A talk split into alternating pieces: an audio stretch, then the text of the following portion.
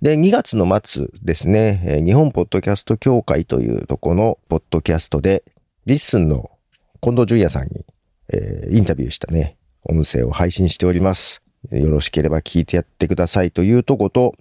普段どんなポッドキャストを聞いているかっていうのをね、えーたまに紹介してますが、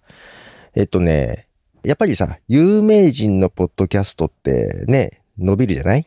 普通の一般の人がやるやつよりも。それなんでかって言ったらさ、その人のことを知ってるからじゃない。まあ特にファンじゃなくても知ってるっていうだけでだいぶ違うじゃない。だから自分のポッドキャストもアクセス数というか視聴数を伸ばしたいんであれば、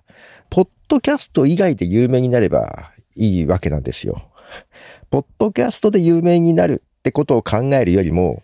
とりあえずポッドキャスト以外で有名になれば、まあ、ポッドキャストを聞かれる人も増えますよね、当然と思ってるんですね。で、極論言えば、世紀に残る大事件、大犯罪を起こせば、きっとポッドキャストはね、伸びると思いますよ。ということはね、普段から言ってるんですけども、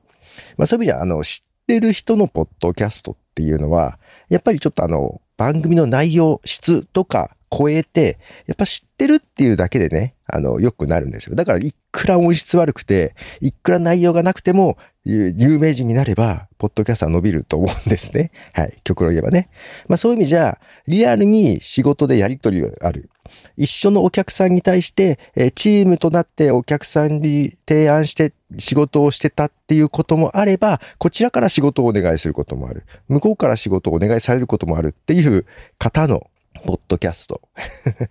これはね、やっぱりあの、聞いてて面白いというかね、えーああ、最近こんなことしてんだ、みたいなね。で、その一つに、えーママディレクターズライフというポッドキャストがあります。まあ私もウェブディレクターって立場なんですけども、まあウェブディレクターの方で、まあママさんをしながらウェブディレクターをやっているっていう方ね、もう母さんのポッドキャスト。えー一緒にね、えーインターナショナルポッドキャストで海外のね、に出たこともありますが、でもお母さんのママディレクターズライフを、えー聞いてます。えーかなり更新は不定期ですね。月1、2とかそんな感じかな。で、その最新のやつで、あの、私の番組のことをちらっと話してたんですよ。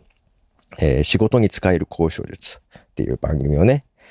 で、仕事に使える交渉術、やべえ、更新してないわと思って見たら昨年の10月が最終更新日でしたんで、やべえと思って、紹介してもらったはいいけどみたいな状態になってます。